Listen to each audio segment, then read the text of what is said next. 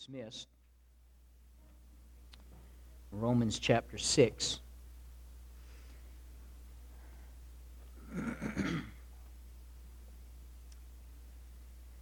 Slavery is a concept that really has no place in our thinking today.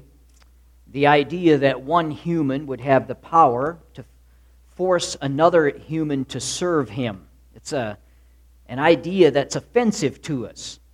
Now, the majority of us recoil at the thought. Turn me down just a little bit, sound guys, if you could. I'm hearing a little bit of reverberation here. The majority of us recoil at the thought of another person owning a person. I mean, that's just a repulsive thought. Especially, we recoil at the thought of being owned by another person. I mean, that's, that's a horrible thought as well.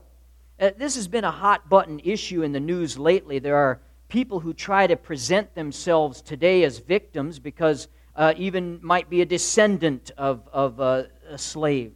Others try to apply the issue of slavery to their career. National Football Leaguer Andre Hopkins signed an $81 million contract. And he says, It feels like I'm a slave again. Listen to the master. Go to work. Doesn't your heart just bleed for that guy? I'll be a slave for $81 million, amen. But why do people do that? presumably, they're convinced they'll get sympathy also, there are people that just desire to be a martyr. Uh, in psychology, it's called a martyr complex. Uh, they, it's the person that wants the feeling of being a martyr for their own sake. Uh, they seek out supposed persecution because it either feeds some need or a desire to avoid responsibility. And because slavery is so repulsive to us and it's so revolting, most people are quick to compensate folks like that because we abhor the thought of being a slave. But did you know that slavery is alive and well this morning? Uh, in fact, there are slaves in Brookings. In fact, I would go as far to say there are slaves in this room this morning. It may surprise you to learn that we're all slaves. Uh, the only question is, what master do you serve? I want to read a passage today that Paul wrote, and he's talking about being dead to sin and being alive in Christ. The passage that we read this morning and we'll talk about is a series of contrasts and comparisons. I think that'll be a help to us as we see uh, on this topic. Romans chapter 6, let's start reading at verse 15. What then shall we sin because we are not under the law but under grace? God forbid.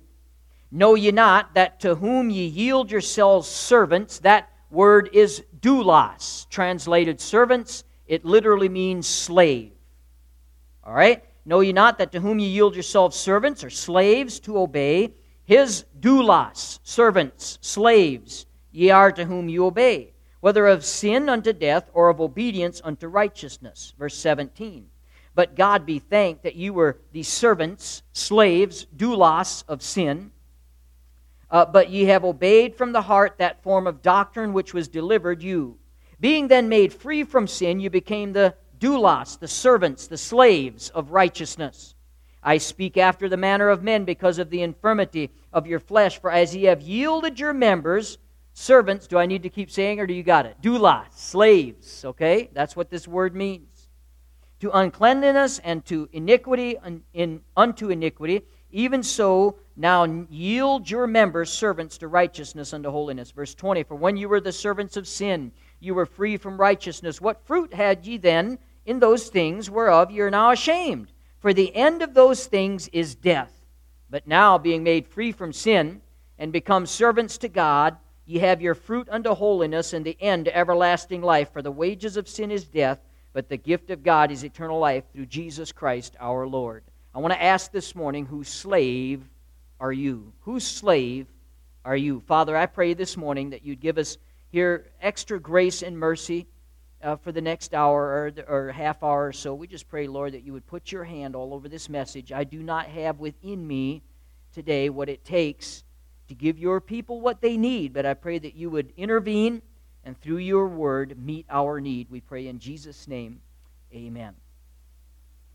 400 years ago, the first slave tr- uh, ship docked on the North American shores. Over 12 million people were kidnapped from their native Africa and sold as uh, slaves in ports throughout the Americas. Now, most of them went to South America, but are around the 300,000 mark uh, were sold in the United States. Majority uh, of the people that were transferred uh, over the Atlantic uh, to the Americas were enslaved by other Africans. Most slaves in Africa were captured through war or surprise raids in the village, and it is a terrible story to see uh, adults would be bound and gagged and forced to march sometimes for days uh, to a ship that would take them. Often children were just left to die or even drowned and killed so as not to get in the way. It was a horrible, evil practice. The fact that our nation was a part of it is a sad chapter in our history, but I am grateful and I thank God that uh, there were uh, people in our own history who saw the evil in this practice and we ended it. Amen? And that's a blessing. Now, there's a major difference between the slavery that I was just talking about and what Paul's talking about here. The primary being the fact that it's a choice. Uh, yes, we are slaves, but we do have a choice as to what master that we serve. And that's what we want to ask this morning. Whose slave are you? I want you to see today clearly which master you are serving, and I want to give you the opportunity, if necessary, to change masters this morning. Because if you're serving the wrong master, it doesn't have to continue that way. I want to look at four comparisons in this passage that Paul makes, looking first of all at the choice. Uh, he talks here about a new liberty. Uh, the new liberty begins with an attitude. Verse 15 What then? Uh, shall we uh, sin because we are not under the law but under grace? God forbid. Uh, know ye not that whom ye yield yourselves servants to obey, his servants ye are to whom ye obey? Now, in our life, we should not expect victory if we do not want victory. Amen? In our Christian life, we will not have victory unless we seek it. Uh, we will not have victory if we have an apathetic attitude toward sin. Uh, God is not going to bring freedom from sin into our life unless we really want it. It is a struggle, it is a battle, it is a challenge, and it doesn't just fall into our lap. Oh, I wish it did. I wish you could download an app called Victory from Sin. Wouldn't that be nice? Just download it and install it. It's a battle the attitude that, and he talks about it in here, the attitude was there then, and the attitude is still alive today, that grace gives us a license to sin. That attitude makes deliverance from sin's power impossible. We cannot have uh, deliverance from the power of sin if we have that attitude. If we think that way, sin will remain the master, we will remain its slaves. Paul tells us here that we have the privilege of yielding our members to a master. That word yield, peristemi, I think is how, stay me, I should say. Peristemi. It means to stand as a servant near one's master awaiting orders. The idea is of a man who is at the beck and call of his master. The whole point of these verses is that we have a choice to make as to who we yield our lives to. There are only two choices, really. There's only two masters. Jesus talks about them in Matthew chapter 6, verse 24, when he said, No man can serve two masters. Uh, must, uh, for either he will hate the one and love the other, or he will hold to the one and despise the other. You cannot serve God and mammon. Mammon, the word means riches, or really anything that is opposed to God. You are serving one of these masters this morning. On the one side, there is God. Uh, we are either serving Him, or on the other side, we have mammon, we have the flesh, we have sin, we have Satan. All those can be kind of lumped in the same thing because to serve self is what Satan wants us to do. To serve self is to serve Satan. You know what Satan's will is for your life? Do whatever you want to do. That's his will. He doesn't have a long list of. He doesn't care if you bite the heads off bats or drink blood in a sacrifice. That's not what he's after. He just wants you to do what you want to do. Just do what you want to do. Just don't do what he wants you to do. That's the main thing. Just do what you want to do. That's his will for your life. The choices are very clear. We can walk in rebellion. The rebellious life is any life lived outside the will of God. We can take grace for granted. Verse 15, that's what he says. What then shall we sin because we're not under the law but under grace? Hey, God forgives. I can live how I want to. That's a terrible attitude to have.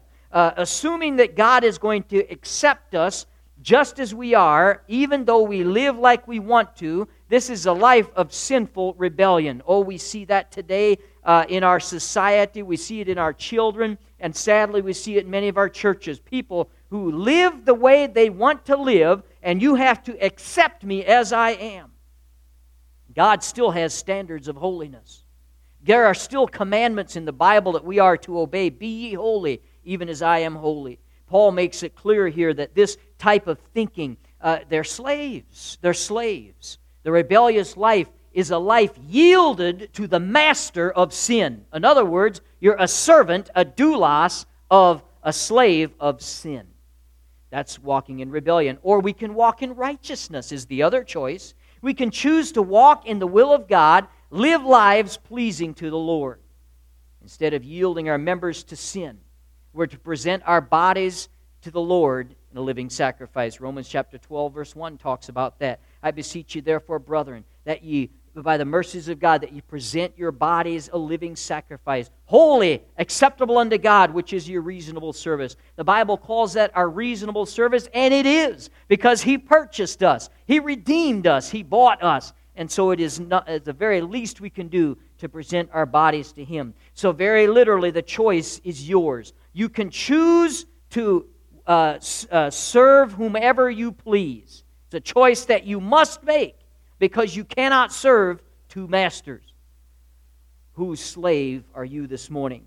Not only does Paul speak of the choice that we have in life, we, he also talks about the change that comes. Uh, speaks of past failures in verse 17. Uh, but God be thanked that you were the servants of sin, but you have obeyed from the heart that form of doctrine which was delivered unto you. He goes back to a time before we trusted Christ as our Savior, back to when we were servants of sin he reminds us of the bondage that we endured when we, uh, before we came to know Christ. A time that was ruled by Satan. Uh, no sinner, by the way, has control over his life. He is driven by another.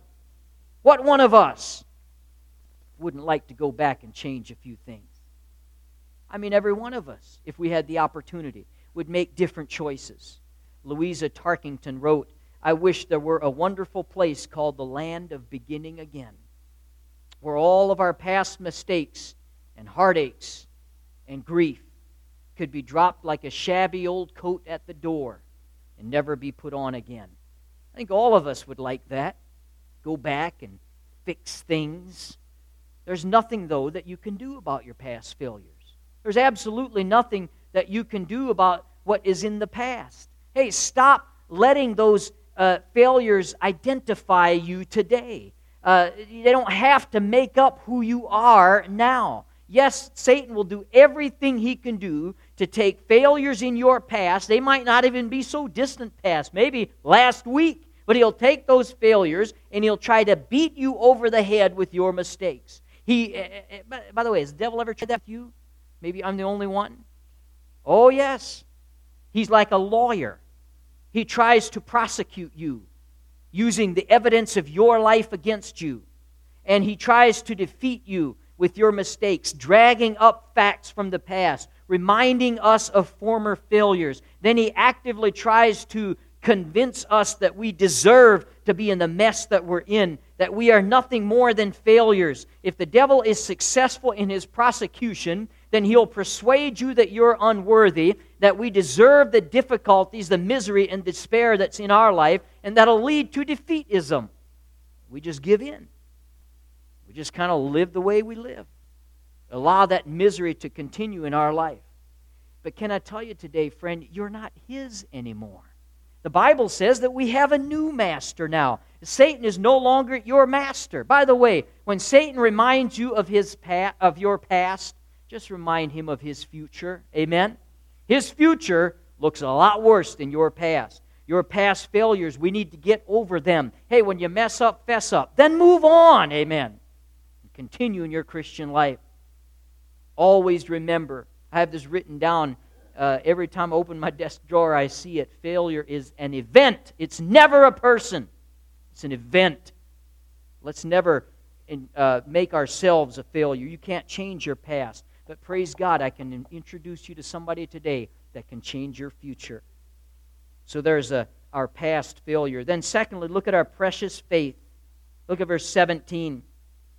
But ye have obeyed from the heart that form of doctrine which was delivered unto you. 2,000 years ago, the Lord Jesus came down to the slave market of sin. He paid the full price for our redemption. He set us free. That is what the, this form of doctrine is talking about. This form of doctrine, then, is our emancipation proclamation. This doctrine and our deliverance go hand in hand. The word form here is like a mold where melted uh, metal is poured in so as to take its shape. You could say that the believer is the molten metal. The mold is the doctrine of the gospel. When we were saved, God cast our natures into a mold that's described in Romans 6. The gospel then delivers us from the penalty of sin, it delivers us from the power of sin. Being then made free from sin, you become the servants of righteousness. It goes further, though than just deliverance. It forms and shapes our characters as well. Boy, never forget that dividing line between the old life of bondage and death and the new life of liberty through faith in the gospel of Jesus Christ. Jesus bought us, He secured us, and then He freed us to serve the Lord. There is no freedom like serving the Lord Jesus Christ. When did this all happen? Well, he talks about in verse 17, being then. Uh, you have obeyed the heart of uh, the form of doctrine which was delivered unto you, verse 18, being then made free from sin. The moment you accepted Jesus Christ as your Savior, He freed you from the power of sin. I know it doesn't feel like it sometimes. Often it seems like we are buckling under the power of that sin and we cannot resist. I love the promise Jesus makes, uh, or, or the Bible makes, that He'll never allow us to be tempted above that which ye are able. Always. Every time you're on the road to temptation, God provides exits for you to get off of. We are always able to escape the temptation. So we see the choice. We saw the change. Now look at the challenge, verse 19. I speak after the manner of men because of the infirmity of your flesh. For as ye have yielded your members servants to uncleanness and to iniquity unto iniquity, even so now yield your members servants to righteousness. Again, Paul is using here the image of slavery. Uh, he's using the word servants uh, in, in our translation we have here, but in that day, uh, doulos, the word he was using literally meant slaves. And so he was referring to slaves. This was something they would be very familiar with because in Rome at that time, they tell us there were 50 million slaves in the Roman Empire. There's a comparison here. Look again at verse 19. Uh, he says the second phrase there, For as ye have yielded your members, servants to uncleanliness and to iniquity unto iniquity, even so yield your members servants to righteousness and holiness. Whenever you have the as and even so in the Bible, we ought to take notice. There's something specific there for us. As Moses lifted up the serpent in the wilderness, even so must the Son of Man be lifted up. Uh, there's these comparisons in the Bible, and there's more of those. Uh, when we see that comparison, and now he says, As you have yielded your members to unrighteousness, even so yield your members, servants, to righteousness. They are challenged to remember how they used to serve sin and then apply that same eagerness to serving the Lord Jesus Christ. They're to remember their past so that they can see how they are to live in the present. Just as they used to serve sin with their entire person, with reckless abandon, you could say, they are now to yield themselves to the will of God. You see, the sinner is not ashamed or embarrassed of his sin, he's proud of it. Hey, all you got to do is turn on the news. The last week, I see people who are looting and destroying and hurting people and even killing people. Are they ashamed? Do they go on television and hang their head and apologize? No, no, friend. They're proud of it. They uh, are encouraging more of it. A sinner's not ashamed of his sin. He does what he pleases. He lives like he wants to live. He makes no apologies for what he is. Not only does he accept what he is, he demands that you not only accept it, but that you endorse it. He wants all of society to have his sin endorsed. A sinner's not ashamed of his sin. The same is true, or ought to be true, of those that are in Christ. We should not be ashamed of the changes that Jesus has made. We should not be embarrassed by our new master. Amen. We should be uh, willing to serve him with that same reckless abandon with which we once served sin. God help us if we have sinners that serve sin with more passion than we serve our Savior. That's what Paul's trying to bring out here. Just as we placed our lives at the disposal of sin and the devil, we now place our lives at the disposal of the Lord Jesus Christ. We let Him have total dominion over our, every aspect of our lives. Let me ask you, friend, do you demonstrate, you remember your life before you were saved? Maybe, maybe many of you are uh, like me, got saved at a young age. I was 10 years old. I hadn't knocked over any banks. I hadn't killed anybody, hadn't dealt any drugs, uh, but I desperately needed to be saved. Amen. Maybe your life is different, though. Maybe you had a, a, a, a sketchy past and a life of sin before. But if you remember that uh, the way that you lived in sin, the way that you went after what you wanted then, do you serve the Lord Jesus Christ with the same passion that you served sin?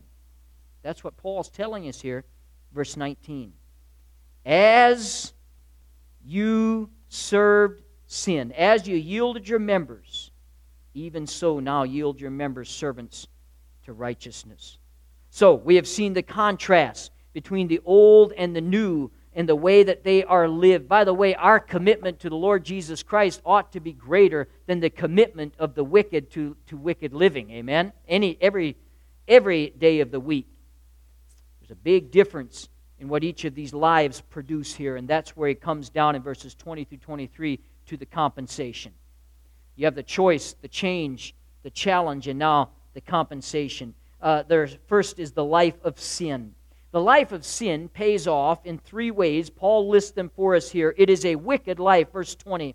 For when you were servants of sin, you were free from righteousness. He tells us here that there is no association with righteousness in the life of sin. The flesh has no power to produce anything other than evil. The Bible says so. Romans 7 18. For I know that in my flesh there is no good thing, dwelleth no good thing.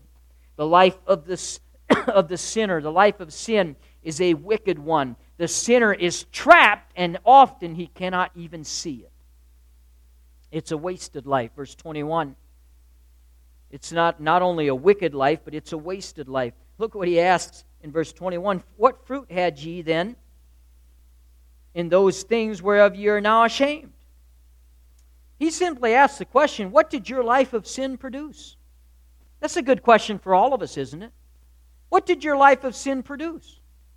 Uh, before Christ, what good came out of your evil? The answer is plain no good came out of it. It never does. We know that.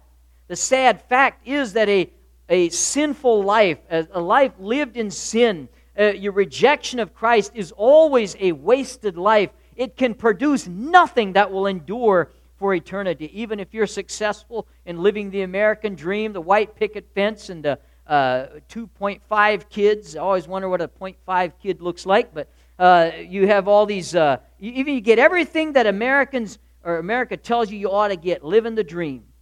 It only lasts till the day you die. It doesn't last forever. There's no eternity attached. The Bible says, For what doth it profit a man if he gain the whole world and lose his own soul? Self lived life is a wasted life. And then, thirdly, it's a wretched life. Look at verse 21. What fruit had ye then in those things whereof ye are now ashamed? For the end of those things is death. What it says in verse 23 For the wages of sin is death. The life of sin pays off in death. Not just the death of the physical body, but the idea here is the second death. It refers to the separation of the body and the spirit to the eternal damnation of the lost in hell. That's what this is talking about.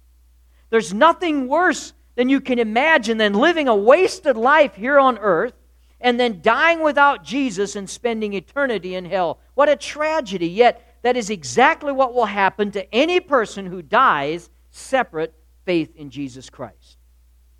Will that be you? Notice here the Bible, this is interesting. The wicked person, the Bible says, receives wages. This is fair compensation for a life lived in evil. Now, we may look at that and think it's as grossly unfair for a sinner to have to go to hell. But God says that they are receiving what they earned. Stop and let that sink in for a second. That means that hell is not a place where people are sent to by God, it's a place where they worked to get into. Think about that. To go there, a person must get over obstacles that God has placed in his way, the Word of God being one of them. The Bible is more available today than it has ever been. Anybody that would like to, even if they don't own a, a hard copy of the Word of God, could download it to any smartphone, a computer. It's free, it's out there. Gideon's are one example, and make it free to anybody who wants to have a Bible, can have a Bible. Uh, there's the church that they have to get over that obstacle. The church is not only on many street corners uh, all over America today, but you can turn on the television and hear preaching, turn on the radio, go online and hear the preaching from the Word of God. Uh, there's the Holy Spirit. Uh, there's the revelation of God in nature. There's the prayer and the witness of Christians, God's people. Amen? I said there's the prayer and the witness of God's people. We ought to be faithful in that. Those are obstacles that God places in the way. The fact is, God does not want you or anyone to ever go to a place called hell. 2 Peter 3 9, the Lord is not slack concerning his promise, as some men count slackness, uh, but is long suffering to usward, and is not willing that any should perish, but that all should come to repentance. What a waste! What a waste it is to live life without God. That's the life of sin. Then we see the life of salvation.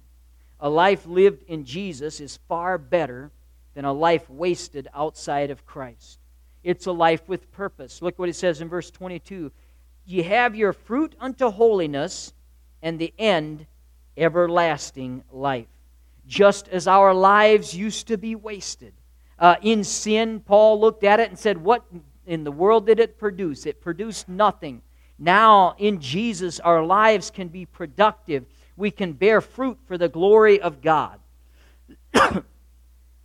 Many people think, especially young people, dealt with this as a youth pastor all the time, think that living the Christian life is drudgery, misery, sadness. Can't be happy as a Christian. But they're wrong. By the way, why do people think that? Why do people think that living a Christian life is so miserable? I don't want to be mean today, but this is just the, the honest truth because so many Christians are miserable. That's why. We walk around, we frown, we complain, lips dragging on the ground. We're not happy the way that we ought to be happy. And so that's the way the world sees us. What many people fail to grasp is that the true Christian life is not a life lived out, it is a life lived through. We are to allow, uh, uh we are to yield ourselves, even Romans 12 1, our bodies, our very bodies, our actions, we're to yield them to the Lord Jesus Christ and allow Him to live His life through us. There's a life of purpose in living for Christ. It's also a life with promise. Look at verse 23, the second part The gift of God is eternal life through Jesus Christ our Lord. While the sinful life pays in wages, God gives a gift. Amen? It gives uh, it pays a wages of death, but God gifts us, those who trust Him, everlasting life. Wages are something you work for, but a gift is something you simply receive. Oh, listen, friend, there is no comparison with what I had when I was lost to what I have now that I'm saved, and you neither. Thank God in Jesus. The Bible says in John 5 24, we are passed from death unto life. So, reading this passage today, I simply ask you again whose slave are you? You're someone's slave. You're a slave to sin, to self, to your own selfish pursuits, or you're a slave to the Lord Jesus Christ. I'm glad to tell you today that if you find yourself uh, serving the wrong master, unlike in our history and the in many places today where slavery is still a very real problem, you can change masters anytime you please. Change masters. If your is your master Jesus today, then rejoice in that. In him you have found life and liberty. You have found peace and purpose. You found all that you need. Oh, the difference, my friend, is so plain to see all throughout this chapter, Romans chapter 6.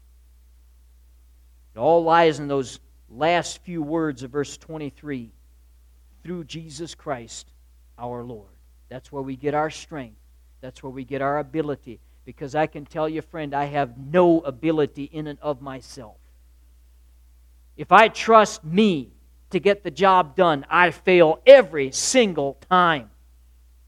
We've got to put our faith and trust in Him. Whose slave are you today? Would you close, close your eyes, bow your heads this morning?